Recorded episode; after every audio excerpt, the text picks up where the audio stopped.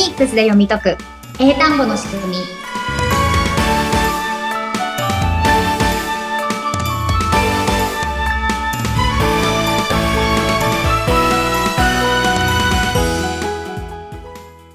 皆さんこんにちは。フォニックス英会話講師の坂下悦子です。そしてインタビュアーの神谷由紀子です。坂下さん37回目よろしくお願いします。はいよろしくお願いしますさあ今回は番組の最初に何か坂下さんから素敵なお知らせがあるということでお聞きしているんですがよろしいでしょうか？はいありがとうございます。はいえっ、ー、と今回ですねあの私はフォニックスの専門のスクールをやっているんですけれどもこちらのスクールの考え方とかをまとめたフォニックスの音から学ぶ英会話の Kindle の書籍を出版いたしました。おー、おめでとうございます。書籍出版。え、Kindle ってことは、あの、音声とかも入ってます？何か。あ、そうですね。うんうんえっ、ー、と、一部動画レッスンも入っておりますので、それをね、再生していただければ音声も確認できます。うん。素敵ですね。はい。Kindle でこの書籍を出版されようと思った何かきっかけとかってあったんですか？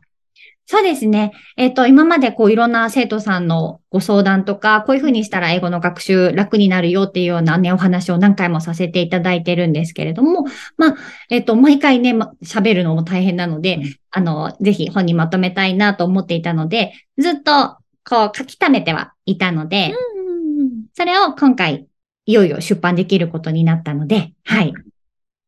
すごいなこういう人に読んでほしいとかってありますか？うん、そうですね。今まで、こう、とにかくフレーズを覚えようとか、とにかく文法の勉強をしたら、英語話せるようになるかもっていうふうに頑張ってる方たくさんいらっしゃると思うんですけれども、こちらのね、ポッドキャストでもお伝えしてるんですけど、まず、聞き取りができないと会話って進んでいかないじゃないですか。うん、うんうんなので、とにかくインプットをしてるんだけど、いざやろうとなると全然できなくて、私は勉強が足りないのかなとか、才能ないのかなっていうふうに悩んでる方すごい多いと思うんですけれども、この聞き取りができないっていうところをフォニックスをやることによって聞き取りもできるようになるし、話すときに発音が変わって伝わりやすくもなるので、この要素が加わると、今まで頑張ってたのにできなかったっていう人のね、学習がすごく進むと思うので、うんうん、ぜひね、そんな方に読んでいただければと思います。ありがとうございます。具体的には何日配信発売っていうのはありますか？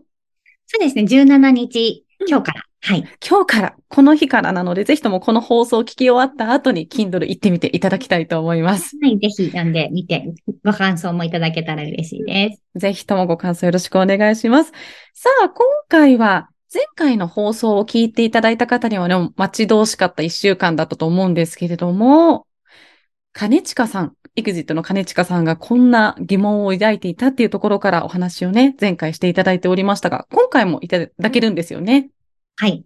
金近さんがこう、ローマ字を勉強して、その後英単語を勉強して、うん、で、そうなった時に、え、なんでこの単語の綴りこうじゃないの？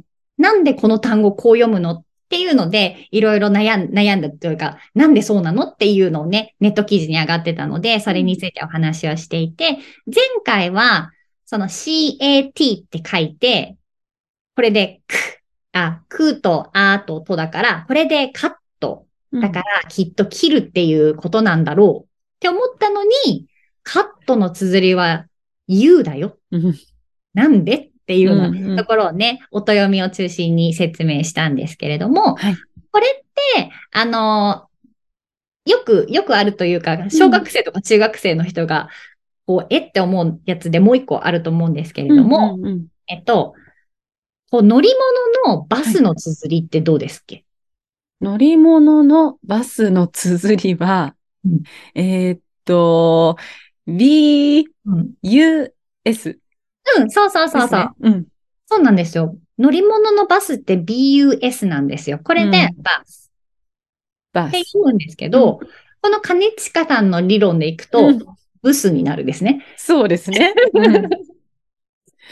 で、やっぱこう、ローマ字からこう考えてる人、なんでなんでブスって書いてるのにバスって読むんだろうみたいな、ね、疑問を持っている人もね、多いかと思うんですけれども、はい、U はうではなくて、音読みがあ、あ。だから、で、あ、すで、バス。っていうことですね。ですね。うん、うん、うん。そうそうそうそう。で、まあ、前回はこんな感じのお話をしたんですけれども、うん、もう一個金近さんがなんでなんだよって強くね、おっしゃってたのがあったんですけど、うんうん、それが、えっ、と、国の名前のオーストラリア。はい、オーストラリア。はいはいはいはい。うんうん。オーストラリアって言いますよね、日本語で言えば。うん。O の超音でオーストラリアですね。うん、そうですよね。で、まあ、英語でも別に全然読み方が変わるとかではないから、まあ、オーストラリアをなんかちょっとしたら英語になるのかな、みたいな感じだと思うんですけど、はい。これ、オーストラリアの綴りが、おから始まってるから、うん。おから始まってるんじゃないのかっていう。うーん。だって、おって言ってるじゃん。完全におからですもんね。うん。確かに。なのに、はい、え実際のオーストラリアの綴りどうですかってなった時に見たら、うん、O じゃなくて A から始まってる。なぜって思いますね、それはね。ローマ字から入っていれば、確かに。うん。はあ、言われてみれば感がすごい。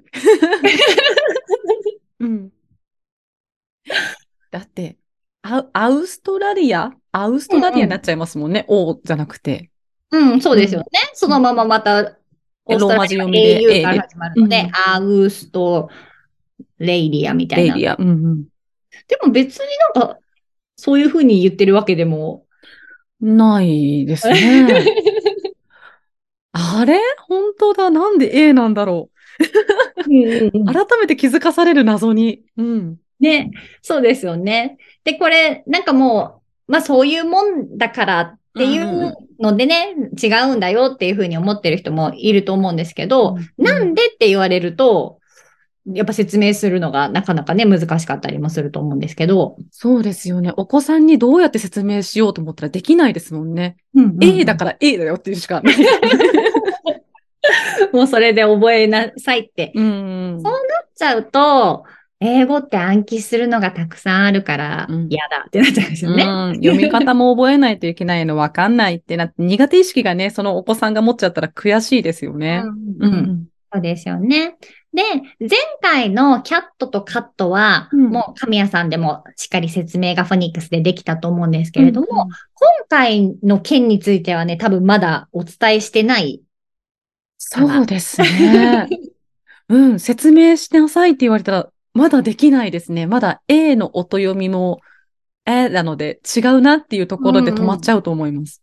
うんうん、そうですよね、うん、これ別に A の音読みで、え、あ、ストラリアってしてもなんか違いますよね。うん。うん。うん、で、このオーストラリアっていうのは、はい、えっと、二文字で音が変わるシリーズっていうのはいくつかやったと思うんですけれども、例えば NG で、んぐじゃなくて、うん、になるとかね、うん、やりましたよね。はい。それと同じ仲間で、うんうん、A と U で、あ、あっていうこの音読み、音読みとか、どっちかが名前読みとかそういうのではなくて、二、うん、つで新しい音に変わります。っていうシリーズの組み合わせになります。また一つ増えますね、シリーズが。うんうん、で、これがオーストラリアのおーっていう音じゃなくて、う口縦に行くんですね。ああ、ああ、ああ、ああ、うん。そうそうそうそう口角を A の時に上げるのではなく、このまま縦に開けるだけ。そうですね。うん、縦にガって開けて。で、この時に、あうみたいにしないのがポイントですね。おああ、ああ、ああ、ああ。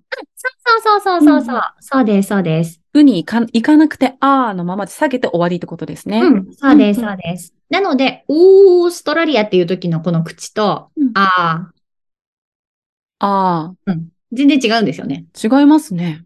うん。なので、まあ、カタカナで読むとそうっていうだけで、うんうん、あの、本来のオーストラリアは別にオーストラリアっていう音ではないので、うん、アウストラリア。オーストラリア。なんかそんな感じ。そうですね。これね、ちょっと、あの、落とす多いので後ろに行くにつれて不安感が募っていくんですけど、でも、最初は O ではなくて、アーストラ、アーストラリア。そうそうそうそうそう。えっと、ちょっとね、オーストラリアは長いので難しいと思うので、もうちょっとね、言うのが簡単なやつから練習していこうと思うんですけれども、はい、8月のオーガストだからね。うんうん、これも同じオー、オーガスト、オーストラリア。みたいに、カタカナで言うと一緒なんですね。はい。でも、これも、オーガストって O から始まってましたっけ？オーガストも A から始まったと思います。うんうんうん、そうですね。で、この AU の音なんです。今やってるこの音は。うんうんうん、あーあーっていうのが。あーあー。なので、えっと、8月も、えっと、AU から始まってるので、オーガストではなくて、あー。あー、あー。アーゲスト。アーガスト。うん。そうそうそうそうそう。アーゲスト。アーガスト。うん。アーガスト。そうです。うん。で、これは、ガッてやっていっちゃえばいいんですけど、どうしても、これって私たち今までそのオーストラリアとかオーガストっていう刷り込みが強いので、うんうん、口開けるときに、おーってこういう余計なこと、これも待ってるんですけど、別にこうする必要なくて、普通にここ閉じないで、ああ、ああ、ああ。下げるだけですね。ああ、ああ、ああ。アーガスト。アーガスト。そうそうそうそうそうそう。そういう感じですね。なので、O と、ほ、本当の英語の音が全然違うっていうのが口がね、もうその時点で違いますよね。やってみると違いますね。あーってやった時に、おって言うとすると、やっぱりすぼめないと音は出てこないから、うん、うんうん、あくまで口、縦に開けるだけ。そうそうそうそうそう。おに寄せない。寄せたくなっちゃうんですけど。寄せたくなっちゃうけど、寄せない。寄せない風に意識しないとダメですね、逆にね。うん、そうそうそうそうそう。うん、なので、やっぱり、オーストラリアの発音どうかなってすると、やっぱ常におがいるじゃないですか。でも、今やってるフォニックスで、この文字だとこういう口っていうところから始まったら、うん、そのオーガストもオーストラリアも au から始まってるから、おとか関係なくて、ああ。ああ。ああ。逆にあに近いですね。ああ。そうそうそうそうそう。うん、なので、アーゲストがオーストラリア。August, Australia. そうそうそうそうそう。ああ、うん。っていう感じで、この au で、えっと、新しい音を作るっていうので、au の音がそういう音だから、まあ、それをカタカナにするときにたまたま O が当てられたっていうだけであって、うん、発音するときの口は全然違うってことですね。うん。もう、フォニックスの新しいルールにのっとってですね、私たちの、うん。習ってきたその順番からすると、アーガスト、アーガ、アーガストラリア。ん？違う、オーガストラリアって言っちゃった。アーストラリア。うん。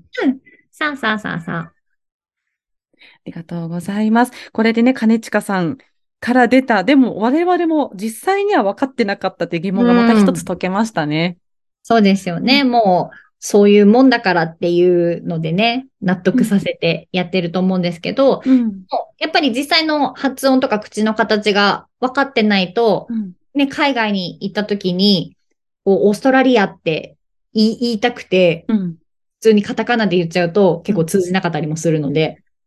やっぱ通じないんですね。うん。難しいな。もうこれだと思い込んでると、え？ってなっちゃうと、そこで焦っちゃいますよね。そうですよな。なんでこれが通じないのってなると、うん、もうどうしたらいいかわかんなくなっちゃうと思うんですけど、うん、しっかりこのファニックスで英語の文字と音がどういう風になってて、何と何が組み合わさるとこういう風になるとかがね、いろいろ決まってるので、それを知ってると、そういうズレが解消できるようになりますね。ですね。あと、こうやって金近さんみたいに改めて疑問に思ったことを、坂下さんに投げてほしいですよね、リスナーの皆さんに。これってどうなのっていう。他の、なんか仲間内だと恥ずかしくて聞けないことも実はこうなんだよって分かりそうですよね。そうですね。やっぱりそうやって考えてみるってことは、うん、ちゃんとこうフォニックスの視点で見てるっていうことになるので、まあ、よくわかんないけどこうでしょっていう何も考えてない状態から一歩抜け出るので、うん、そういうのをやるのはすごいいいかなと思います。ありがとうございます。それではラストまた、えー、インフォメーションをお願いいたします。はい。はい。このポッドキャストでは皆さんの声を聞きながら進めていきたいと思っております。概要欄に LINE がありますので、こちらのトークから番組のご感想や今日みたいなね、ご質問もどんどんいただければと思います。はい。で、あと、自宅でフォニックスについて学べるメールセミナーもやっておりますので、こちらもぜひお気軽にご登録ください。ありがとうございます。そしてね、番組の最初にインフォメーションありました。Kindle の方もこの後皆さん、はい、ぜひともチェックしてみていただきたいと思います。やってみてください。ます。それでは今回はここまでということで、ここまでのお相手は、フォニック正解は講師の坂下悦子と、生徒インタビュアーの神谷由紀子でした。それではまた次回、ありがとうございました。ありがとうございました。